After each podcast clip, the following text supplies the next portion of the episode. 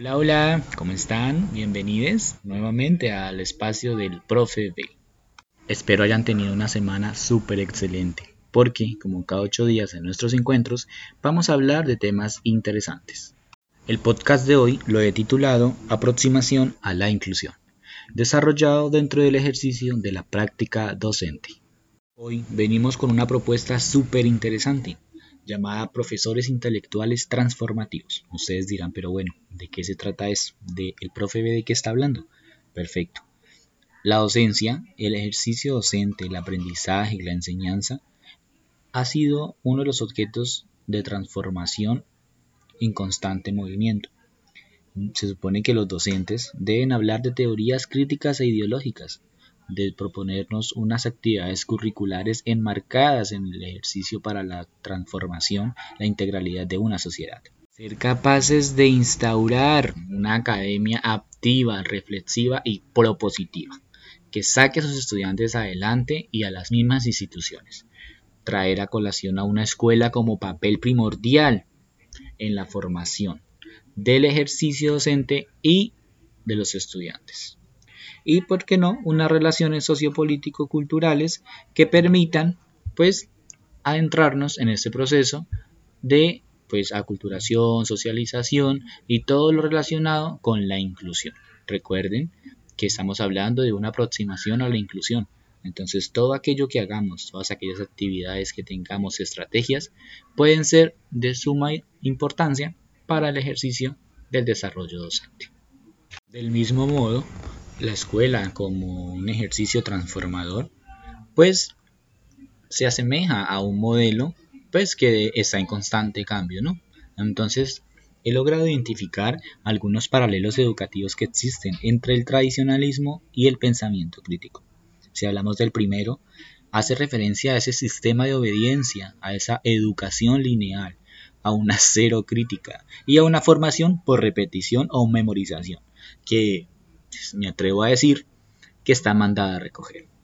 Ahora bien, si hablamos en esos paralelos, pues tenemos al otro extremo al pensamiento crítico, una educación recíproca o bilineal, una educación crítica a las ideas, que proponga una cooperación e interacción con los docentes y un desarrollo de las mismas habilidades de los y las estudiantes, con el objetivo obviamente de poder pues instaurar un mecanismo y herramientas que le permitan a ellos y a ellas pues eh, solventar el diario vivir en la sociedad. Bueno, ustedes dirán, listo, el profe B nos está hablando del ejercicio docente, cómo interactuar con los estudiantes, de las herramientas que necesitamos para hacer transformación, pero eso no es fácil. Obvio, obvio que no es fácil. A nosotros como docentes nos surgen miles de preguntas al momento de llegar al aula. Entonces decimos, ¿qué? ¿Qué, qué vamos a enseñar? ¿Cómo lo vamos a enseñar? ¿Cuándo es necesario enseñarlo? ¿Para qué lo estamos enseñando? Y pues a quiénes va dirigida esa enseñanza. Todo esto tiene una base y son las necesidades del estudiante, necesidades que deben ser planeadas de mutuo acuerdo. ¿Cómo sabemos qué conocimientos son útiles? ¿Qué estrategias de aprendizaje podemos hacer para que ellos aprendan?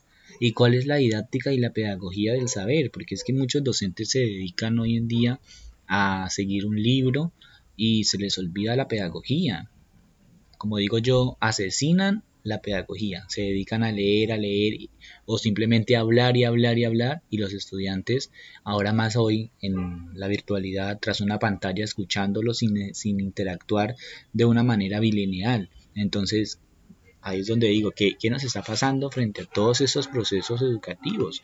¿Cómo nos pensamos una mejor forma de enseñar como docentes?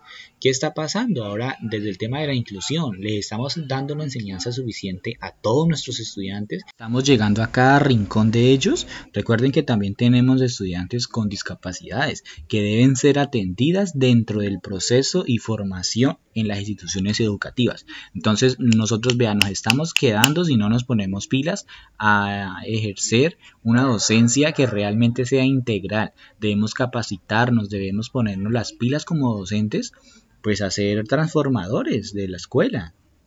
Muchos que me dicen, bueno, profe B, lo que pasa es que también la institución pues pone sus trancas. Yo digo, pero bueno, hay dos directrices, los recursos y los intereses. Los recursos son lo necesario para poder pues mantener la institución educativa y poder formar y pues obviamente las herramientas necesarias. Y el interés siempre debe primar por encima del particular. El interés general de toda la comunidad educativa siempre debe ser el más importante, pues con el objetivo de obtener una sociedad íntegra y participativa que aporte a la escuela y la convierta en un medio transformado.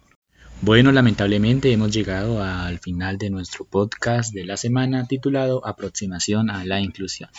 Es un gusto poder haber estado con ustedes y recuerden, nos pueden escribir a través de nuestras redes sociales y proponernos temáticas para cada fin de semana. Hablamos y excelente fin de semana.